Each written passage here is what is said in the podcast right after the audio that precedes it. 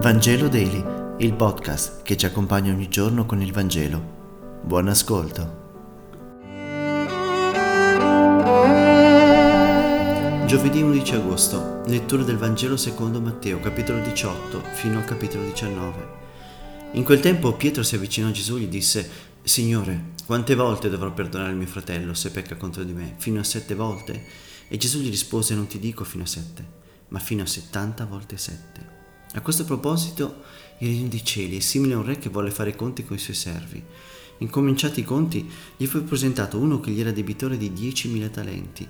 Non avendo però come pagare, il padrone ordinò che fosse venduto con la moglie. Allora quel servo, gettato a terra, lo supplicava, Signore, abbi pazienza con me. Il padrone, impietosito del servo, lo lasciò andare e gli condonò tutto il debito.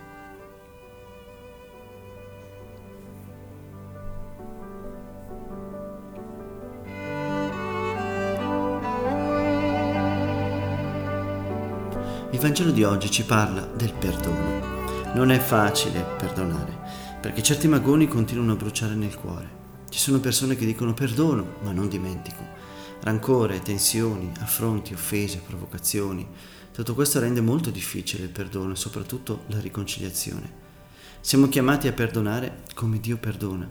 Siamo chiamati a perdonare perché noi per primi siamo stati perdonati. Il discepolo scopre di essere perdonato da Dio senza condizioni e questa scoperta dovrebbe riempirlo di meraviglia e renderlo capace a sua volta di perdonare. Non perdoniamo perché siamo migliori, perdoniamo perché l'altro cambia in conseguenza il nostro perdono. Perdoniamo perché l'odio uccide noi che lo proviamo, non la persona verso cui lo indirizziamo. Perdoniamo per imitare Dio che è papà, perché siamo tutti debitori gli uni verso gli altri e il perdono ci rende liberi. Il perdono non cancella il ricordo, non è un'amnesia. A volte si dice perdono ma non dimentico, è ovvio che sia così. Se una persona ha rovinato la mia vita, il solo vederla mi scuote, mi fa soffrire. Il perdono non cancella l'esigenza della giustizia, ma non fa della giustizia un idolo. Perdonare non è qualcosa di magico, non si conclude in un attimo. Perdonare 70 volte 7 significa entrare in un cammino e perdonare fino a che noi e il prossimo abbiamo capito e accolto il dono del perdono. Per questo Gesù racconta una parabola e non dà una soluzione.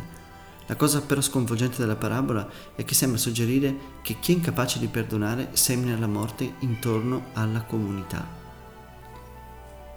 Dobbiamo perdonare con il cuore, continua la parabola. È frutto della nuova mentalità che Dio ci invita ad avere, dove non prevale più il senso della giustizia personale, ma la misericordia. Insomma, leggendo e ascoltando questa parabola, anche noi ci identifichiamo in colui che è stato perdonato e in colui che non riesce a perdonare. Abbiamo sempre due misure, la nostra e quella per gli altri.